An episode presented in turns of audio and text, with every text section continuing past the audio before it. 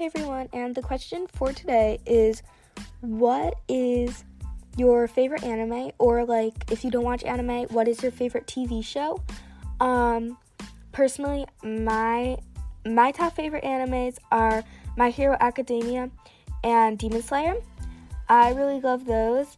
I I also I also um like Sailor Moon, but other than that, I think those are my top t- my top 2 or 3.